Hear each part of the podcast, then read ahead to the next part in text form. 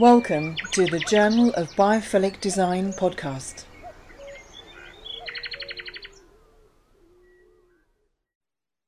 Well, we're joined today by Sue Thomas, author of books Technobiophilia, Nature and Cyberspace, Wild Women, Water, and others. We have her here today to talk about her book Technobiophilia. Sue, many thanks for joining us. It's great to be here. Thanks for inviting me, Ness. You're welcome, Sue. Um, well, technobiophilia, what is it? Well, um, there's an official definition and, and, a background behind it. So, the official definition, um, your listeners who are familiar with E.O. Wilson's concept of biophilia will understand the first part of it because it's taken directly from biophilia. Um, so Wilson defined it um, as the innate tendency to focus on life and lifelike processes. So technobiophilia, which is a word that I made up, which is a little bit clunky, I'm afraid, but I couldn't think of anything better, is the same thing, um, but with technology. So the, the full definition is the innate tendency to focus on life and lifelike processes as they appear in technology. And that's the key to the techno part of technobiophilia. Okay. So obviously, um, I mean, you say that you basically coined the phrase. Um, yeah. Can you sort of tell us how that sort of came about? Okay, so um, in the 1990s, I was very involved in the early internet and I set up an organization called the Trace Online Writing Centre. I was at Nottingham Trent University teaching creative writing at the time, and um, I became aware that more and more writers were beginning to use the internet and connecting with each other. So I was very lucky in that I got a big chunk of funding from the Arts Council eh, of England and was able to set up this online community. So we set up in about, um, we started in 95 and in 97 we had the funding um, and we ran for 10 years. So at the time we were connecting writers all around the world, um, Australia, the US, um, some in England, some in Europe, and they were all connecting with each other online in, in, a very busy online community. And some of them were actually also experimenting with digital writing using hypertext and so on. Mm-hmm. So I was living in that online community. And for me, geography began, began to take on a different meaning. The geography of cyberspace, the feeling of where you are when you're online. You know, you and I talking together now um, across Zoom. Um, we're in the same space in that we're in Zoom, but we're also in different physical spaces. So that became to really preoccupy me. Um, and so it was that I'd written several books, but in 2004, I published a book called Hello World Travels in Virtuality. Mm-hmm. And that was about how I had come to feel myself constantly, both online and offline at the same time. Mm. Because I was online most of the day, many people that I knew, good friends I'd never physically met and really, in those days, there was no um, decent video or anything. So you got to know each other mainly just through text chat. Mm. Um, but there was still a very strong sense of where you were, you know, if you were in the chat room or whatever.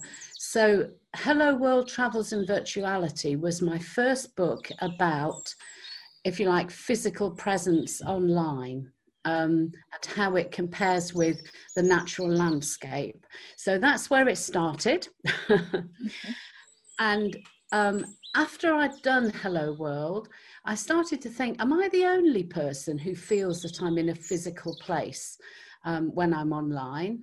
So I set out to find out more. And that was where I moved into the territory of looking at the metaphors that were used to talk about um, cyberspace and the internet in general. And that began a long period of research. um, first looking at the metaphors and trying to find out if I was right. And of course, I was right. There are many metaphors of nature in cyberspace. But then the second question was, well, why? Mm. Um, and that took me a long time to figure out because I was coming from a tradition of um, English literature, history, creative writing, some geeky um, involvements, but I'm, I'm, not a programmer myself or anything. Mm. Um, and the area that I knew nothing about really was science, and particularly env- environmental science and environmental psychology. And it was when I wandered into the area of environmental psychology and when I discovered biophilia that I realized why we talk about the internet and cyberspace as if it were a natural place. So at that point, having discovered biophilia, I was able finally to finish the book, and the book was called Technobiophilia. So that's the long explanation as to how I came to it. I'm intrigued. We're going to chat a little bit later about the terminology um, of cyberspace, as you say, sort of clouds and virus and spiders and things. Um, yeah. But I mean, I'm, I've I've always been fascinated how we can actually embrace technology and and also at the same time embrace nature. How we can use the two. Uh, you know, initially I was thinking your your book's about that, and but it was it's actually much more than that. I mean, you even mention how games like um, Farmville and, and even Grand Theft Auto use nature in the sort of visuals of those and how you're sort of playing around with nature. So you're actually, as you say, you're having these two separate worlds. You're kind of living in a in a virtual world. It's a kind of it is a geographic space, but you are actually doing something with nature. Or how do you think technology is being used to embrace nature?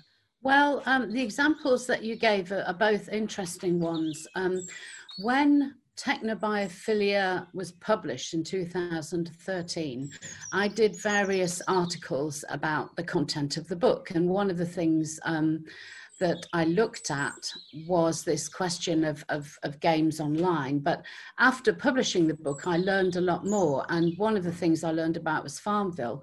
So I published an article in Slate magazine about technobiophilia. And at the time, Farmville was uh, very big on Facebook. And the people at Farmville contacted me hmm. out of the blue and they said, We've read your article. Now we understand the impact that Farmville is having on our players.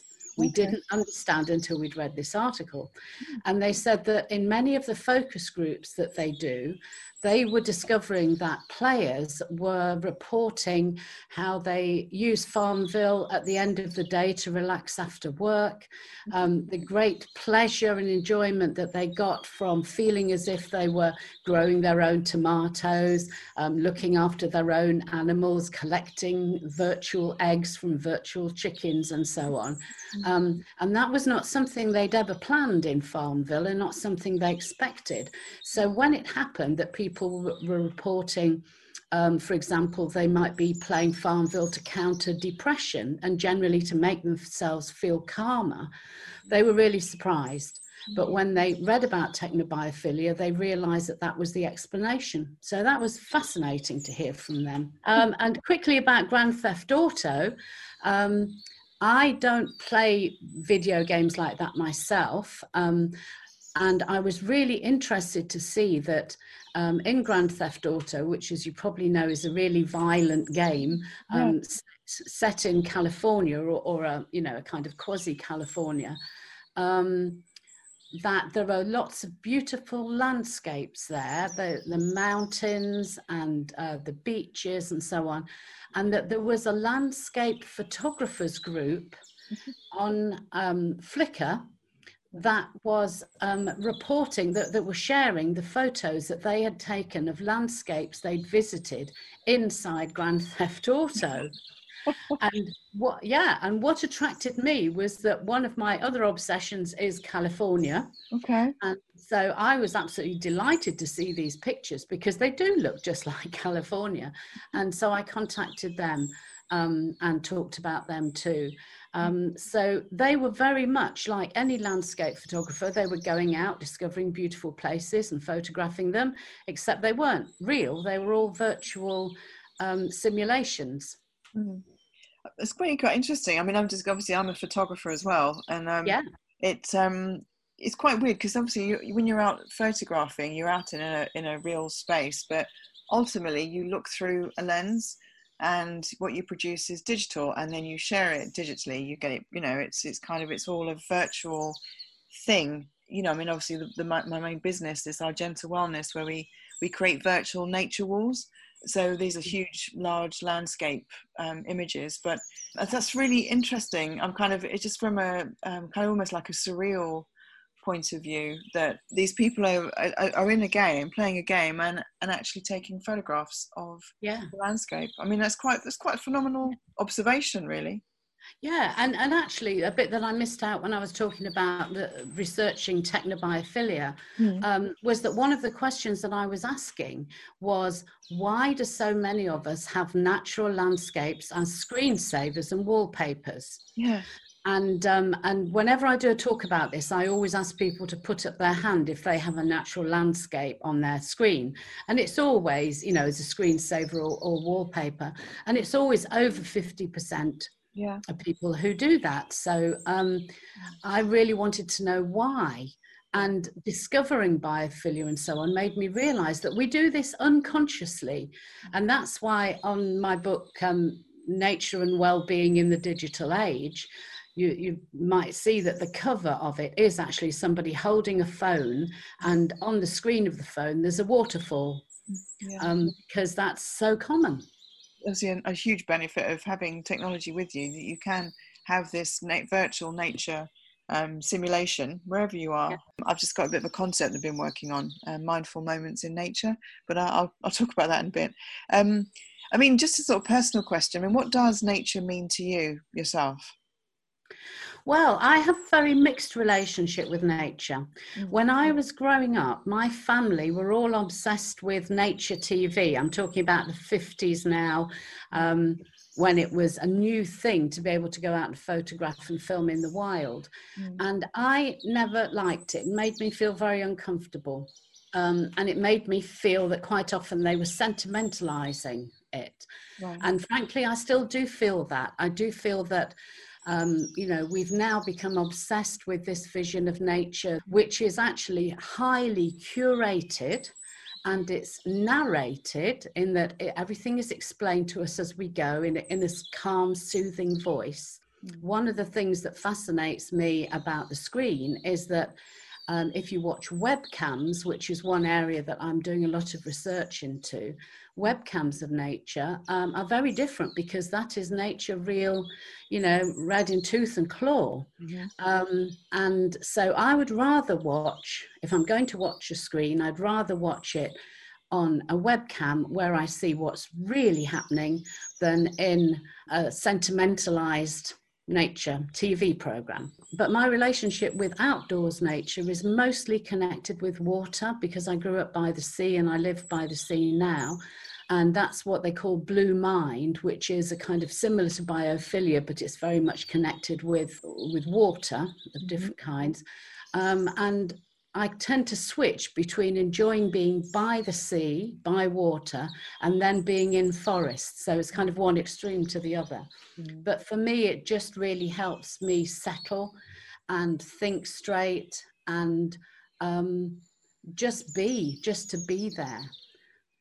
And also, I suppose when you, I mean, you mentioned the webcams of nature, and you're seeing everything like the sort of tooth and claw of, of nature, and it, it, it can be quite violent, can't it? I mean, even if you're yeah. looking at um, local jackdaws and or whatever it is, and they're kind of almost terrorizing the local small songbirds, you know, they're going for nests and things. Biophilia is about our our interest, our love of living things, of life, and there's yes. also that adrenaline rush that we we get as well when we're in you know what i mean? Uh, our um early primitive state was you know flee run stuff. So having a mix of nature experience is a good thing. Yes and there's some very interesting webcam stories. Mm-hmm. um, which compared with, as I say, when I was a kid and we were watching lions chasing wildebeest and tearing them to pieces, I did not enjoy that experience. um, but um, the, for example, an interesting webcam story a few years ago is that um, people were watching an eagle's nest, which was managed by rangers um, uh, who'd set up this some um, kind of special eagle breeding post and it, it, these things are always watched by hundreds of people who chat in the chat room as they watch. Mm-hmm. And one day, um, one of the eagle parents brought the chicks a live kitten. Oh. And dropped it in the nest, and you can imagine what followed from that. Oh now, the God. chat room people went crazy, of course, and were saying, Oh my God, we've got to do something. You've got to get up there and rescue the kitten, and all this kind of thing. Mm. And the rangers really had to hold their stance and say, no, this is the wild, we cannot interfere. Mm. Um, and you often do hear that happening around nature webcams mm. is that people they want the sentimentalized version they want to watch the pretty chicks in the nest but yeah. they don't want to see them tearing apart a kitten yeah. but that's that's reality and and the rangers have a tough time having to um, you know resist from helping out it's important for us to have that the two sides, the duality of, of nature experience.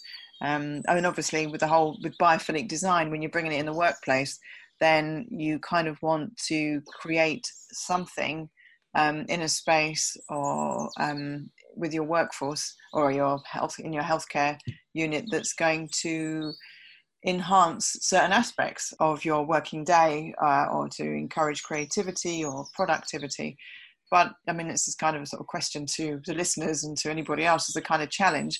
What about if you could create um, a space where people could view something? I'm not saying about the kitten in the in the eagle nest, but um, but something that kind of would almost give them an adrenaline trigger that would then inspire some kind of solution finding. I mean, it'd be interesting. Well, I've got no idea, but I mean, I'm sure some psychologists, there's some some research that's been done. If there hasn't, it'd be interesting to see the results. But what kind of benefit would that bring to some kind of productivity or result in in us that you know by, by viewing something that was quite um, quite scary, say, um, but a nat- natural thing? What would that what would that do to us? I mean, I don't know if there's any research yeah. been done, but I'd be intrigued to know. So yeah, I would too. Um, but you know what? It is a really interesting idea because one of the issues that I've come up against with doing this research is that we always think about it being calming and relaxing. And for example, on uh, on some cruise ships, although none of them are, are, around at the moment, but you know, if you have an internal cabin on a cruise ship, you have no porthole, no window to the outside world. Yeah. But I understand that quite a few cruise companies are now providing a virtual balcony so that you can open your window, you can see a virtual sea going by and feel uh, or hear the wind, and so on, so on. Mm. And that's all meant to give people the sense of being in an outside balcony when actually they're in an inside balcony. and I've been thinking about how that could be used in places like prisons yeah. to keep people calm, people who are in poor housing with perhaps no windows to yeah. keep calm and so on so there's very much about a, a, kind of discussion in it's always about the well-being and the calmness but your idea is very interesting mm. because mm. it could be stimulating yeah um, it, it could be i don't know perhaps a, a bird hunting for food or something like that um, that yeah. has a rise and fall has a dramatic integrity within it rather than endless pictures of yeah. you know, grazing cows or something. Yeah, exactly. I mean, it might, might be sort of interesting for different types of businesses as well, you know, to try and solution find. I'm just also thinking if your sales or you're trying to attack a market of your disruptive technology or something, and you're trying to, you know, reach into places, or maybe you've got a lot of competitors or something. I don't know. It might just kind of spark some other kind of thought process that we've not thought about to kind of anyway anyway completely random if i could just add to that if they could combine that with an actual outdoors uh, exploration that would be even better Yeah, actually, that would be cool, wouldn't it? You know, so take them on safari and leave them for a day. well, no, that's wrong. That's wrong. Um, um, I mean, just sort of actually talking, talking about the workplace and, and offices. I mean, this whole um, COVID and the, and the lockdown period. Um, I mean, it's, it's been very challenging for, for so many people. I mean, not just in terms of economy, but also um, psychology, um, lots of stress levels. Um, I mean, there's, there's, loads of people not wanting to go back to the office, um, but where they and obviously where they can, they want to work from home. How do you see the future workforce embracing technology while also embracing nature? I mean, you've touched on it very briefly just now, but um, what do you think?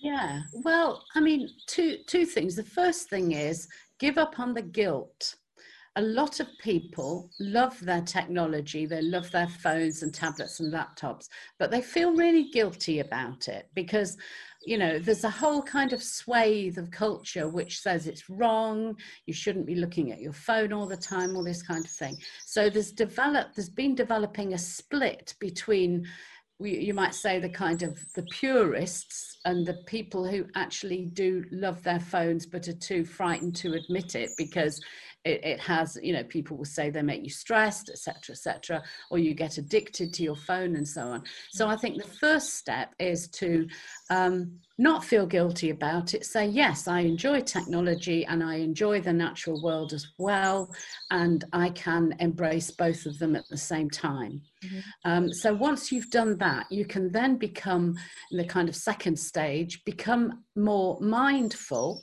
of your own world the, the places you move around in, and how technology and, and nature are already interacting and how you could enhance them. So, um, in in nature and, and well-being in the digital age, I, I actually give 50 tips on um, how you can do that, how you can have more nature without having less technology, and that could be all kinds of things um, from looking at your desk and thinking, well, have I got natural objects on my desk that I can touch? I, for example, have got a, a, a mouse made out of bamboo rather than plastic. Um, I've got stones and shells on my desk that, you know, when I want to take a break and think, I can actually just pick up a nice stone and turn it round in my hand. That seems like a tiny thing, but it's actually an awareness and mindfulness of having physical contact with natural um, natural objects around you and then of course plants on your desk and so on. Not just the kind of you know pallid spider plant that every office has but something that you cherish and look after and touch every day and be mindful about it um, so they're the kind of physical things, but obviously we, talk about the virtual aspects and the screen-based aspects as well. So I would say, yeah, you know, go for it. Just say, yes, I'm going to make my life more technobiophilic, um, whether it's indoors or outdoors, and I'm going to do it consciously and mindfully and not feel guilty. You mentioned the 50 tips and tricks and experiments to try that you've got listed in your book. If listeners, if you can get a copy, you can download it on Kindle is that right, Sue? Kindle or paperback. Or paperback, yeah. Physical or virtual. yeah. um, but it, it's really good. There are some really interesting tips. Um, everything from um, creating false views with your, you know, with pictures on your screens and stuff. But there's a really interesting one as well about browsing through Facebook or Twitter and actually stopping and appreciating um, other people's nature photos. I think that's a really nice time out yeah. kind of thing. So um, I mean, it is. I live by the sea, and it, it's quite funny, really, that every time we have a nice sunset, everybody's out on the beach. They all take a photo of the sunset, they all put it up on Facebook, yeah. and everybody says, wonderful, wonderful, and they get hundreds of likes. Yeah. Um, it's a tiny thing, but people love them. Yeah, it's true. I get more likes on mine. I've got Twitter, you know, my Instagram account, my personal Instagram, and I also get more likes on on water views and and sort of and yeah, sunsets. I don't know what, that is about. Yeah. Another piece of research for you. Um, going back on like give up on the guilt and addiction. I mean, to be fair, some people are really addicted to their phones, and you know, to the detriment of of actually conversation and sort of communication with family and stuff or whatever mm-hmm. else and you kind of be in the middle of something and they're off they're off on one. But do you think that the repulsion of technology in the form of like mobile phones and laptops and stuff is, is something it's like an inherent call within us to reject the artificial and to embrace something more natural in you know instead? People often express burnout and high levels of stress from having to be on all the time and they're always yeah. followed around by their employers or or connections and they just actually don't get time out to be I mean, what do you think about that? It's complicated. I think, first yeah. of all, that I, I don't believe in the idea of being addicted to technology. I think it's your choice. You can turn it on or off. I mean, if you eat a lot, you don't say you're addicted to your knife and fork. it's yeah. a choice. It's a choice. And i think people who say oh i'm addicted to it they're giving up responsibility for something that's easy to do if they make it their mind. Um, i personally hate it when people are constantly on their phones while i'm with them um, or, or in the middle of a conversation suddenly start sending an email. Um, it makes me furious i have to admit. But i don't think that's the fault of the phone that is the fault of the person. And, and I do hope that we can soon develop um, a different kind of behavior in which people realize that that's just not acceptable any more than blowing smoke in your face, for example, for those who still smoke is acceptable. Um, so there's that in terms of the workplace thing of, of employers following you around, I think that is to do probably with the law being slow to catch up with technology, because I think that will probably be dealt with um, in legal terms probably within the next five years, mm. that employers won't be allowed to do that anymore. Mm. But we are in that transition space where we're, we're getting used to what technology lets us do we're not always very good yet at stopping it to, you know or stopping employers from doing those things. So i think that's a transitional thing um, that that will be solved. Um, and I, I think really it's people have to stop thinking about these machines as enemies. I mean a pencil is a piece of technology. Mm. um, uh, you know, there were times when people said that if you the human body moved any faster than it can naturally go, that it would explode. You know, it's just humans yet again struggling to come to terms with technology of, you know, that happens to be new to them as I say, it's interesting if you use it in a positive way, or if you're, and you just, I think the key is if you're in control, if you're, if you can use nature, if you can use nature, there we go. If you can uh, use technology to, to, your benefit, really, to have access. And I think particularly it's really useful if you're lonely and stuff, and and just buying it. I mean, sort of bringing it back to sort of biophilia. But if you are sort of lonely, or if you're in a, an environment where you can't get out, or you can't escape, then even like television, you know, I mean, it's still a technology thing. It gives you a world elsewhere it kind of takes you off somewhere else so yeah. and being able to be connected to an outside space even or to travel i mean with this whole thing you know not being able to have access to i mean I, I've, i would have probably gone away about sort of three or four times already by now and obviously not being able to go it's kind of weird for me so yeah. i have actually been I've done quite various sort of email lists and stuff. So I just get fed, and every now and again, I'll just click through and look at Belmond or whatever it is, and I just go off for like 10 minutes looking at the lovely hotels and the space and the views, and yeah, just as a as an escape route. So um, yeah, yeah, yeah absolutely. But I think as we're being given more opportunities to do that, I, you know, that people, are, hotels are creating virtual reality experiences and so on in the hope of drawing people back eventually. Yeah. Um, we can use the technology in a positive way and we can also do live calls with people in from beautiful spaces and share them in that way i mean covid obviously is absolutely horrendous yes. but my god if we didn't have live video which we uh, available as we do have it would be much much worse if we didn't have phones if we were if it was you know the, the Black Death in 14, whatever it was, yeah. we would be wishing we had Zoom. you know. Um, as you mentioned, also virtual reality. I think, I mean, that's, a, I just I think we could have a whole podcast on that in itself, Yeah. actually. Um, and actually, that might be a, a, you know, I would like to do that with you actually at some stage, talk about um, virtual reality and the benefits of virtual views and look at some research and, and sort of discuss that a bit, Yeah. a bit more. But I was fascinated to read your highlight of nature-based terminology, and, and you, you, you mentioned it earlier in the conversation. Things that are used in cyberspace, like from you know web to clouds, viruses to spiders, worms to Python, torrents, streams. I mean, why do you think that is? And you you mentioned it earlier. I mean, why do you, you said you researched into it? Um, Yeah. What what what is it? Do you think? Well, when I first started looking into it, I thought the easiest way would be to go and speak to what, the people who they call the fathers of the internet and ask them, you know, engineers, and ask them, well, why did you call it this, that, or the other?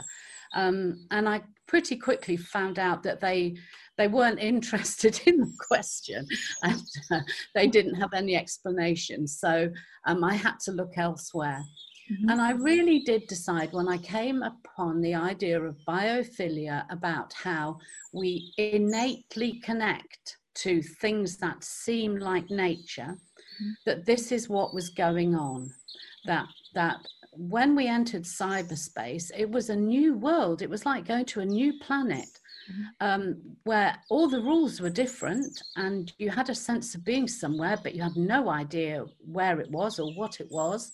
Um, and so I think that we used our natural metaphorical library, if you like, Mhm. to look for words that felt right.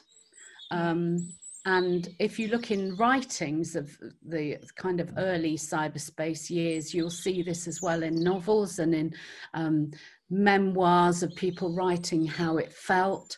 And then we see it appearing in the terminology. Um, so I think it came from that very deep, subjective, unspoken part of our lexicon. And um, what I did at one time was I asked a lot of people the same question, which was if if the internet were a landscape, what kind of landscape do you think it would be? And most people immediately had an answer for that. And in, and it was more often than not a watery landscape, but sometimes it was a desert and sometimes it was a busy city. But everybody had a physical sense of how it felt for them to be in the place that was the internet. and just and listeners if you're if you're listening um just just yeah just posing that question to you listeners um you know if the internet was a landscape what would that mean to you? Um just have a think about that. That's that's a really that's really quite an intriguing question. Just to sort of kind of round round up a little bit the um the views of nature i think i sort of i mentioned before that obviously I'm a photographer and I create obviously landscapes for Argenta Wellness and we, we sort of we, we put them on vinyl, we make cushions with them and all that kind of stuff. Um, I was talking to an AV company to create some virtual videos, video walls if you want, um, by patient beds, um, particularly in healthcare, so that if they couldn't look outside, at least when they weren't looking at the screen, they could be looking, you know, or having like a you know a video consultation. They could be because they could swap it for landscape waterfall or as you say or, or just some trees or a familiar landscape to them even a local place to them to create some stuff that's bespoke for them um, it's something i do really really really want to do. It's kind of a natural fit for me. Um, i teamed up with um, george harvey who's a, the producer of the um, front and end caps um, the soundscapes on, on on the front of the podcast. And we've got these mind, mindful moments in nature which are five minute virtual timeouts. Um, i've sort of, we were editing them and they're, they're sort of sitting there. I'm not quite sure what to do with them yet. But it would be amazing to be able to put them somewhere so that people can have the benefit and the union really of as you say of, of technology having it on their phone because they take it everywhere and then and combining it with some with an escape route with this kind of bit of virtual reality really. How do you think the devices can create these virtual views and experiences for us? I mean how do you see people using them now Well, well, I think that you know you you've tapped into what is going to be an increasingly huge market um, once people understand how to use these things. Um, but uh, you're reminding me that when I first came to live in Bournemouth about five or six years ago, I was invited to give a talk about technobiophilia um, at the Dorset Hospital in Dorchester, mm-hmm. and they had been doing something similar to what you describe. They have um, and uh, they have a, an arts fund, and so they often have artists doing work at the hospital. And one particular artist did something similar to what you describe, mm. which is that in the a small leukemia ward, mm. where people who were very ill were having to be kept in complete isolation because of their immune systems. Mm. And this artist hooked up um, two live stream videos so mm-hmm. one of them looked out over Poole Bay, um, mm-hmm. over the sea, and the other one looked out over an area of outstanding natural beauty. Mm-hmm. And in each room opposite the bed, they had a big TV screen. Mm-hmm. And obviously, patients weren't forced to watch this, but they could choose to watch it and they could have it on 24 7. Mm. So if you were lying in your in your bed very sick and you couldn't sleep, you could at least watch the natural world outside live and you could watch the sun come up and, and the sun go down and so on. And it, the only pity of it is that they didn't keep any statistics and information about the effect on the patients mm. and i really wish that they had have done if they if they'd been able to correlate their watching to things like blood pressure and heart rate that mm. would have been very interesting um, it was called room with a view so i think it's been tried here and there but not properly mm. in the way that you're thinking of it mm. and yeah i very much hope that um, that you can do that yeah, it'll be good. Um, it's kind of sort of banging away in the background. It's sort of I need to need to get my finger out and do something with it. Really. um, final bit of advice you mentioned earlier. You know, you're sort of you're in control, not your phone. How do you think technobiophilia can help us all, especially now? I think it again comes back to I keep saying being mindful or being aware of um, the whole world around you and not seeing it as as split off different um, parts between technology and the natural world, and obviously the built environment as well. Mm-hmm. Um, and I do think that um, since COVID, what we've seen is a huge rise of people um, buying house plants and filling their homes with plants.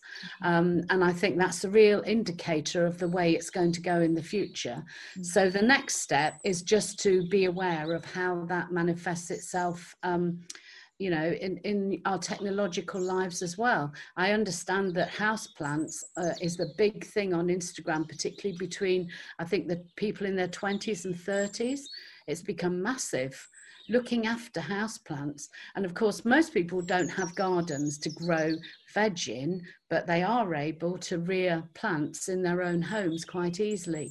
So that connection to nature has come back to us really through COVID, and we just need to be aware of it um, when we're looking at screens and how we set up our computers and our work environments, um, just to be conscious, conscious of technobiophilia and biophilia. I would really like people to look at my book, Nature and Wellbeing in the Digital Age, because I wrote it in 2017. It was a, if you like, a simplified version of Technobiophilia, which is quite a chunky academic research book. But Nature and Wellbeing in the Digital Age is a simpler approach to explaining the background and the research and then looking practically at how we can bring this into our lives. And of course, since COVID happened, it's it's almost become a, a textbook you know for how you can integrate these lives together. So i would really love to hear from people who've read it and um, to talk to me about their own experiences with blending those different parts of our lives into one. Thank you for listening to the Journal of Biophilic Design podcast.